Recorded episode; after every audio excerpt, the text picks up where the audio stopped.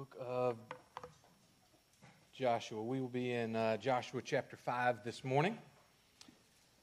I want to uh, read these verses in Joshua chapter 5 this morning.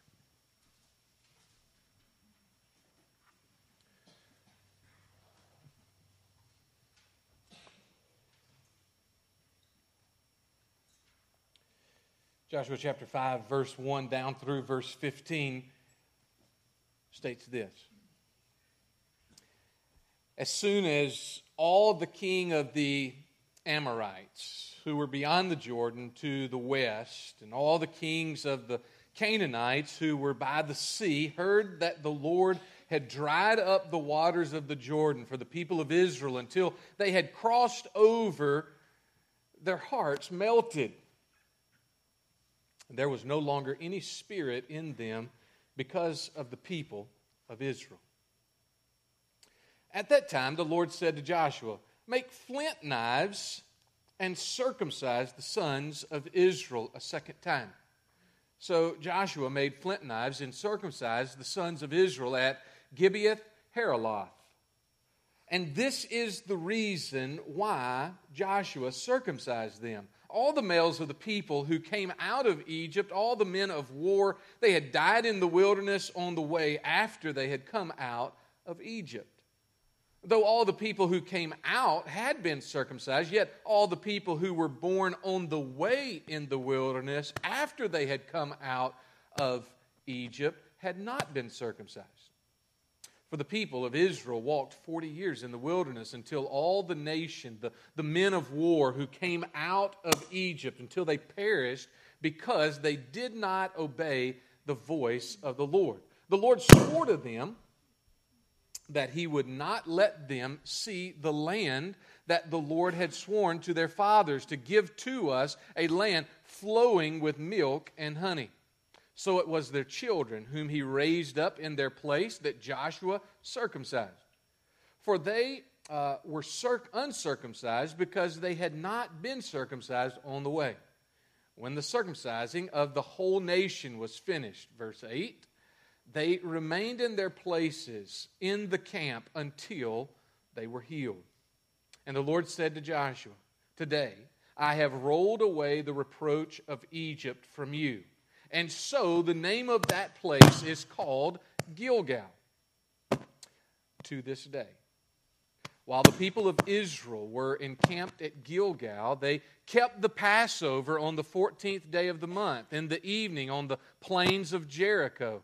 And the day after the Passover, on that very day, they ate of the produce of the land, unleavened cakes and parched grain, and the manna ceased the day after they ate of the produce of the land.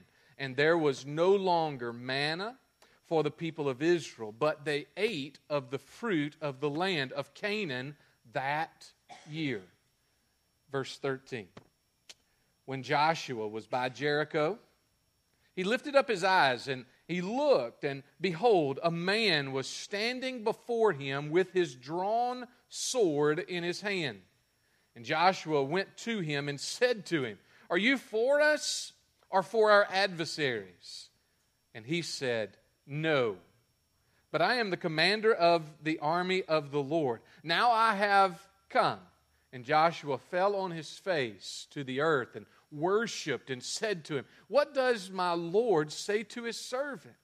And the commander of the Lord's army said to Joshua, Take off your sandals from your feet for the place where you are standing is holy. And Joshua did so. Let's pray.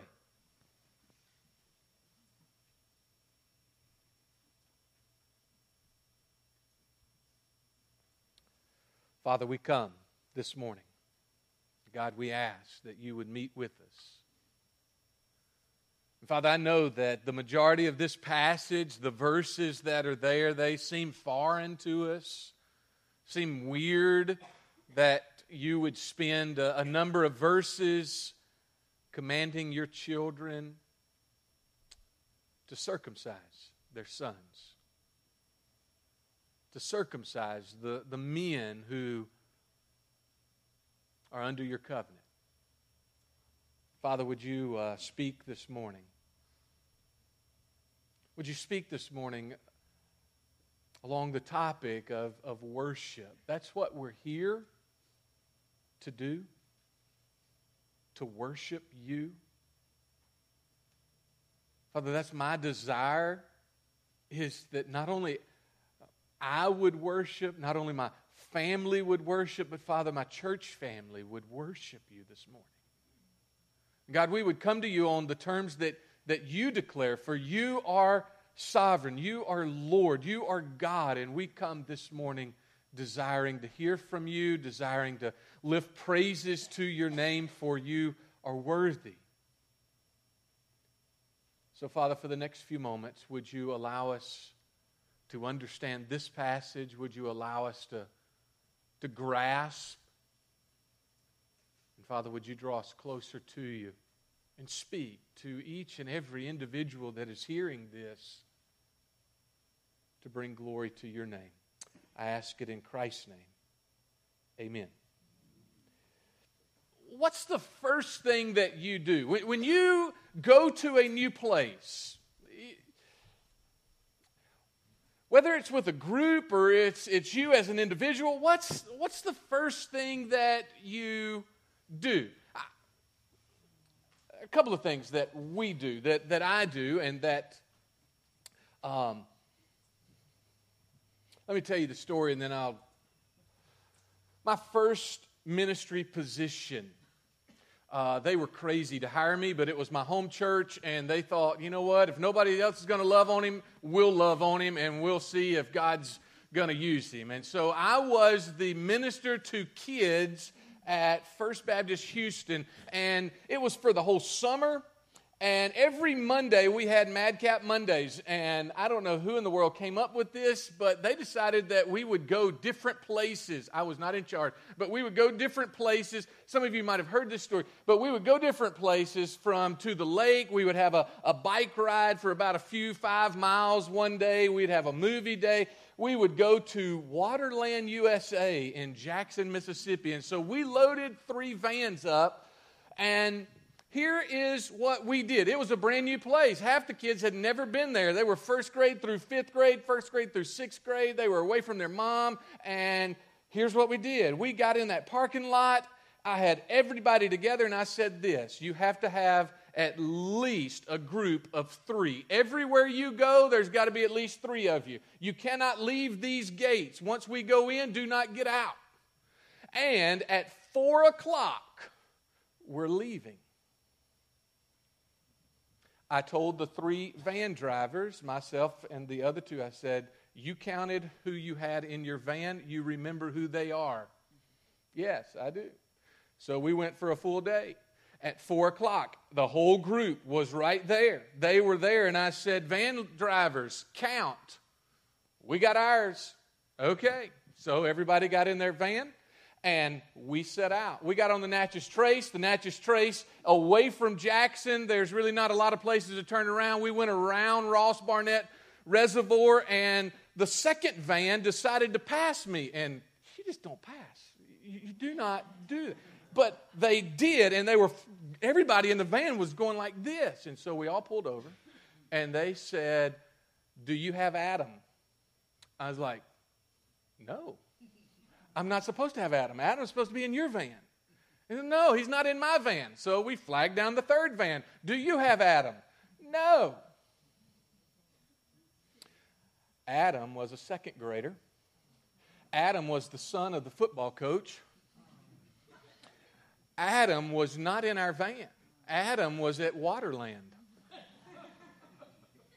And Adam had taken the $4.75 that he had to his name and made quarters out of it and put it all in the payphone and said, Mama, I am at Waterland and they have left me. yeah, that was great. Thanks, Adam.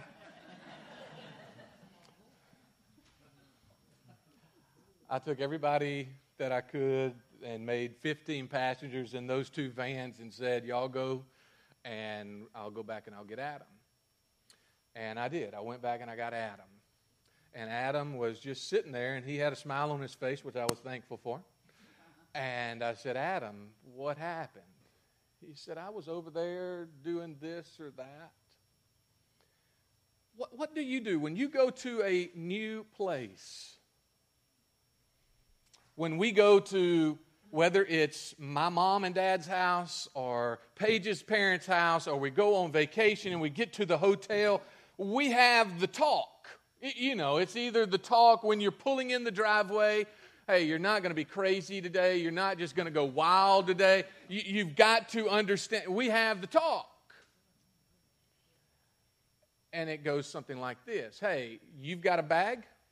So when we stop, get your bag and let's go inside. And I know that the talk didn't mean anything because as soon as we get there, and I've got all the bags. The children of Israel find themselves in a new place. And as they find themselves in this new place, God has this talk with them and He, de- he declares to them through Joshua, their leader, He says, all right, here's what you need to do.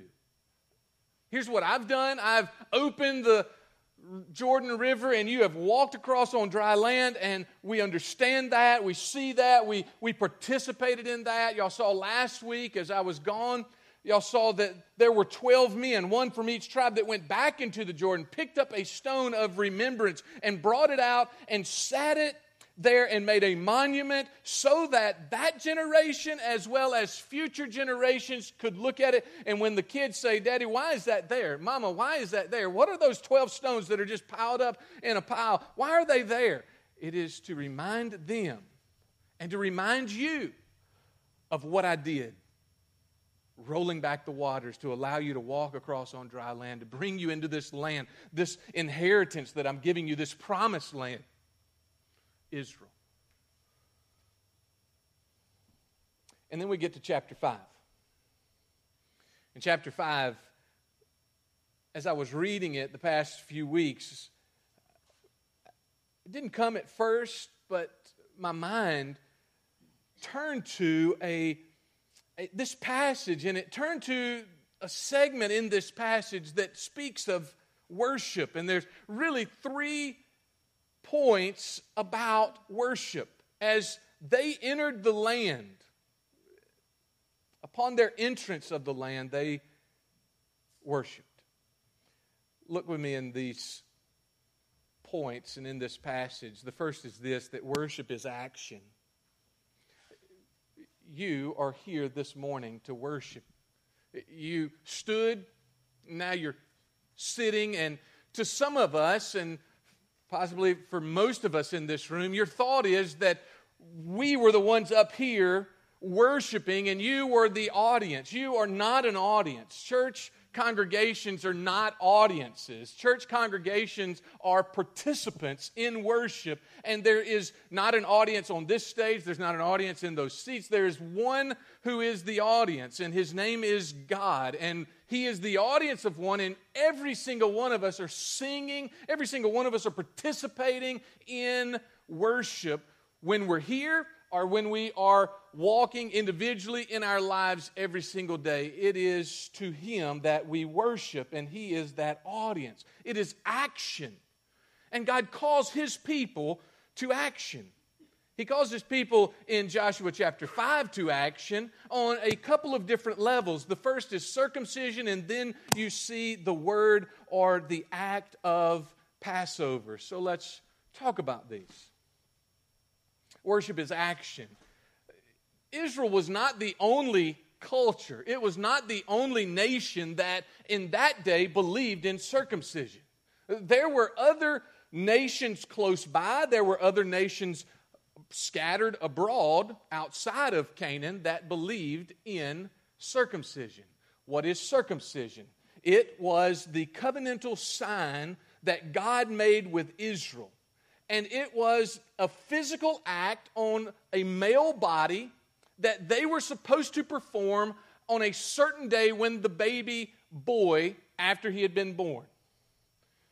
And we read this passage, and it says that there was a whole generation while they were in Egypt it happened, but while they were wandering in the wilderness those 40 years, when every boy that was born, they did not go through this act of circumcision. You're like,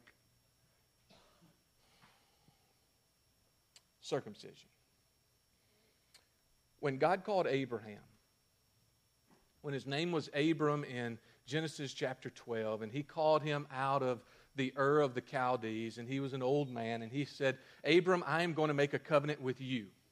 And I'm going to make a covenant with every descendant after you, and I will bless you, and your whole descendants will be blessed, and they will be blessed through all the earth. And everybody that blesses them, I will bless, and everybody that curses them, I will curse, but I'm going to be with them. And here's the sign that I have for you, Abram you will circumcise every male child.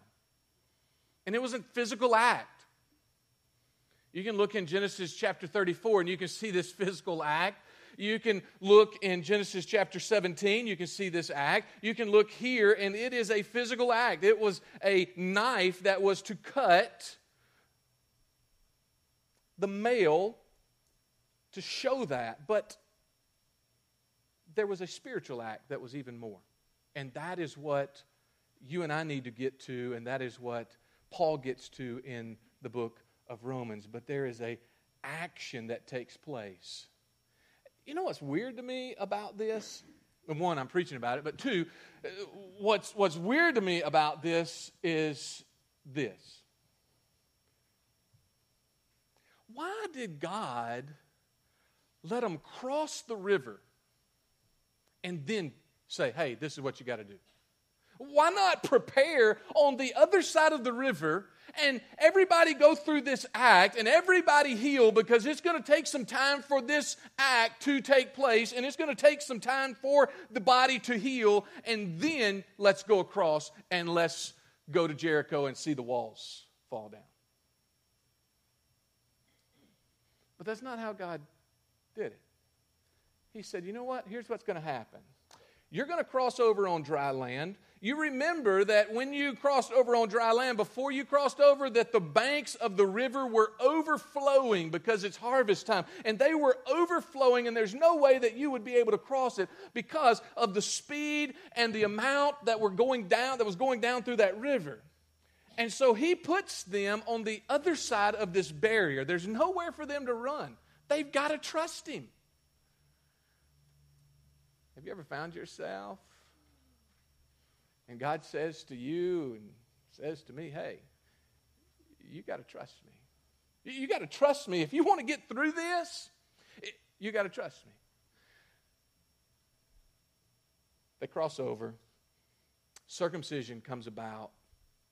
It is a physical act, but even more than that, it is a spiritual act. The physical act is a representation of that which is spiritual. The spiritual act is the cutting away of layers of your heart so that your heart might be tender, so that one might hear, so that one might follow God. The descendants of Abraham who are received by God are those who spiritually humble themselves before Him and have their hearts prepared to hear so that they might follow the God of the universe and they might follow all that He says. Can you hear Him? It might be that you have spiritually hardened your heart. It might be that you have calloused your heart in such a way that you cannot hear Him. And He says to you and He says to me, why don't you come back? And the act of coming back is spiritually humbling ourselves, consecrating ourselves, and even allowing Him to circumcise our hearts that we might hear. The tenth day of the month, they circumcised every male. It was an act of worship. But that's not the only act of worship. The other act of worship was that of Passover. On the 14th day of this month, they've got there across the river, and for four days they are there. And on the 14th day, they partook of Passover. What is Passover?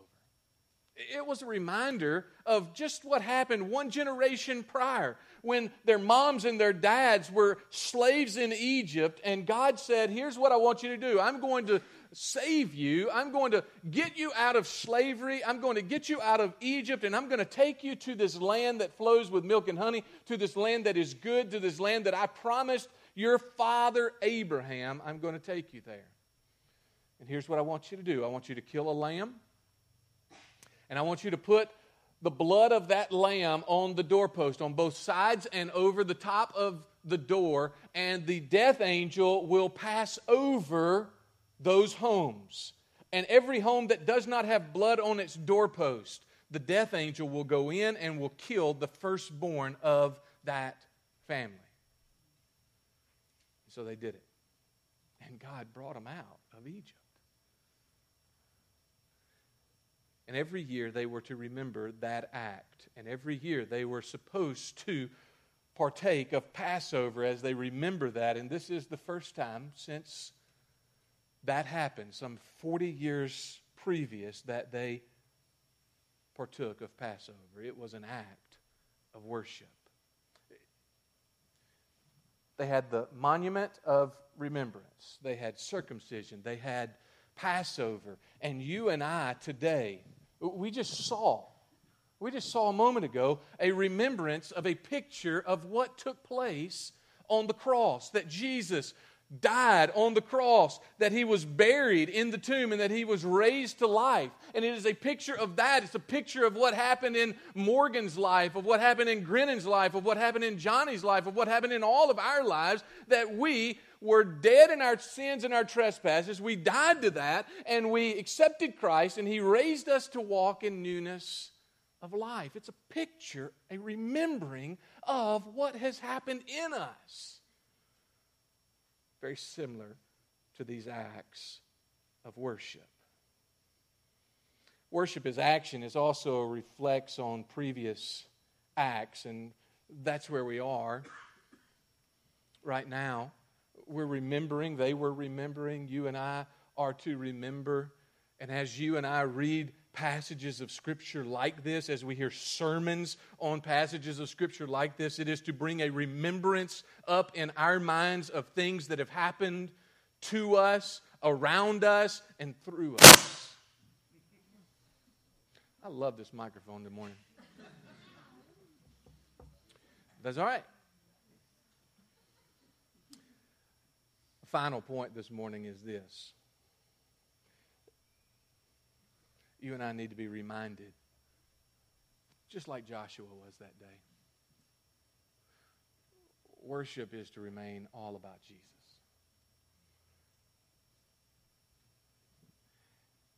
If you're a man here today, and I read those verses, I just think of Gladiator. I, that is the picture that I think of, and that is my favorite movie. And maybe that's why I think about it. But here is this man. Joshua was found himself by Jericho. He found himself the, the 14th, the 15th of the month. They had finished circumcision. They had finished Passover. And now he is there early one morning. He is there looking at Jericho, and there's a man. And Joshua's a warrior. And he doesn't, he doesn't hold anything back. He says, All right, are you for us or are you for them? Are you with us? Are you on our team or are you on their team? It's kind of like last night. Everybody was divided. You were either for LSU or you were for Mississippi State. Yeah, you were either for Alabama or you were for Florida. You know, around Thanksgiving, you're either for Mississippi State or you're for Ole Miss. Even on my belt today, my team, they, they got slaughtered yesterday. They got slaughtered 70 to 31. But you're either for North Carolina or you're for Duke. You, you can't be for both of them. You can't be for Auburn or, and Alabama. You're, are you on our team, Joshua asked? Or are you on theirs? Whose team are you on? And this man, he doesn't answer the question. He says, No. No. No, you might not have heard me. Are you for us or against? No. What would your response be? You heard that. Worship remains all about Jesus. No, but I am the commander of the army of the Lord, and now I have come. When Joshua heard those words, he no longer had his hand on his sword. He bowed his knees and he worshiped. Many people ask, Who was this? Who was this angel of the Lord? Who was this commander? Was this Michael? Was this the archangel? Was this the angel of death? Was this Jesus? And I believe that it was Jesus. And I believe that there's a number of reasons why. If you were to look at the whole of the Old Testament, you would see a number of times that there were angels that came and met with man. And, and depending on the angel, depending on the situation or the circumstance, different things came about from it. But there is not one place in the Old Testament where what is called a theophany, which is the pre incarnate Jesus Christ coming and showing himself as a physical man. There's not one place in the Old Testament that an angel outside of Christ allows somebody to bow down and worship. Every time that somebody bows down and they worship, it is Christ. He doesn't pick a side. This angel doesn't. This commander doesn't. He is just, and Christ is just.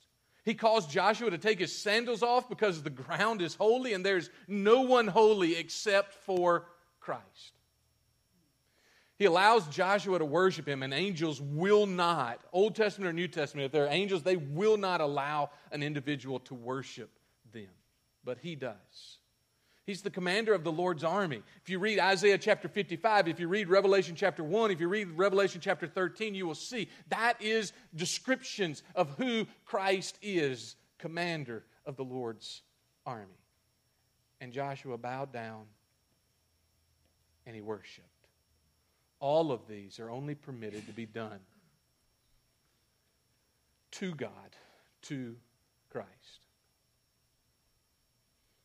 slogan on your side.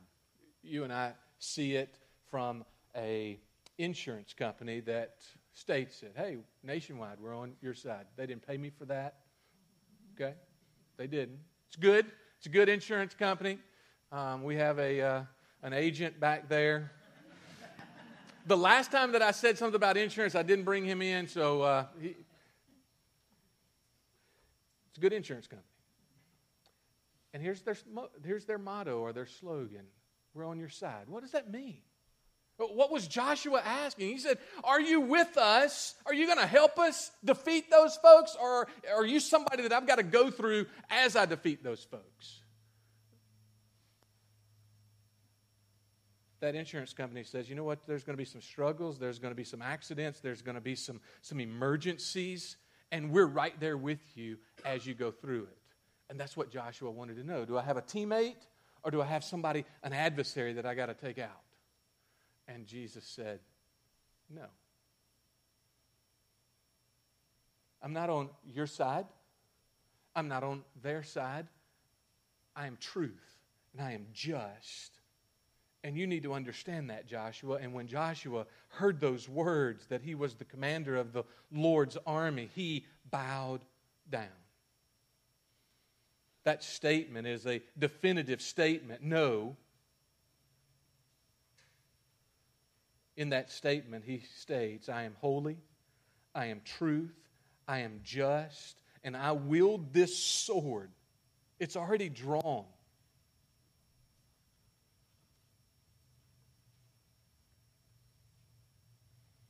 I wield this sword to bring justice. Jesus' meeting with Joshua here in these verses is not a moment of play, it is a moment of serious conversation and confrontation.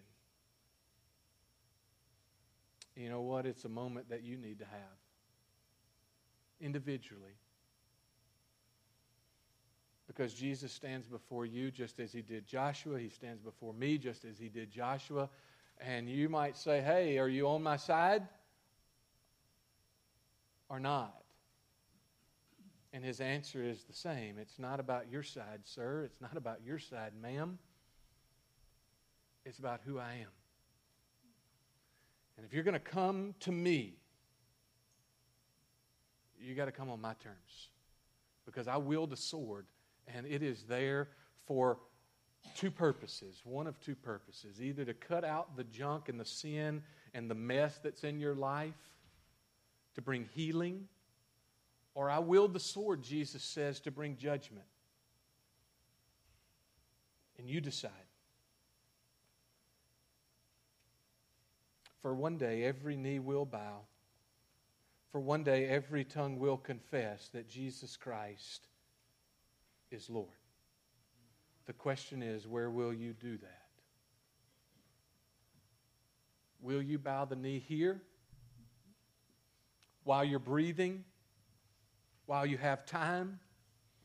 Or will you bow the knee there? If you bow the knee here, like Johnny, like Grinning, like Morgan, like others, like myself, if you bow the knee here, you will spend eternity with him forever and ever and ever in heaven. If you bow the knee there, he will depart, he will state to you, Depart from me, I never knew you. And you will spend eternity away from Him in judgment in hell. I don't say those words to scare you. I don't say those words to manipulate you. I say those words because they are truth. Sir, you will bow the knee. Ma'am, you will bow the knee. just a matter of where. Jesus Christ loved you so very much that he came and he took your place on a cross. He paid for something that he never did, he paid for something that you totally did. But he didn't stay dead. Three days later, he rose from the dead. He rose out of the grave and he lives forevermore. And He desires for you and He desires for me to come. Heavenly Father, worship is what you desire from your creation. Father, you desire for every single one of us to worship you. Father, you ask us, you, you demonstrate to us time and again who you are and what you have done through your Son, Jesus Christ.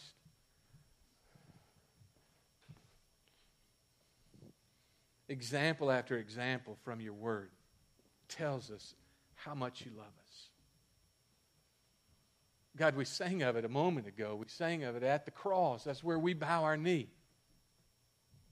Father, would we be reminded of that action that you did for us and the action that you desire for us to do back this morning. Father, there are those that are here today, a gathering of this size. There are those that don't know you. Father, would, they, would you show them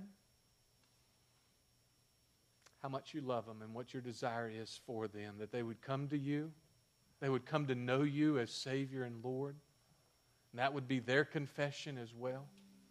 Father, that you would change us from the inside out. If you're here today and you don't know Jesus and you'd like to know him, let me introduce him to you. We've got a time of invitation, a time for you to respond to, to God. Whether you know him or you don't know him, he's drawing you to himself. He desires for you to know Him. He desires for you to love Him because you want to. The altar is always open if you would like to come and pray. If you want me to pray with you, I'll be more than happy to. Father, would you draw us this morning? Father, we're hurting. There, there are those in here that are, that are hurting. It's like we've been hit in the gut. Things that are going on in our lives. Father, there are those of us that we remember those moments and those times because it wasn't too long ago that that was happening. Father, would we run to you this morning? I ask it in Christ's name.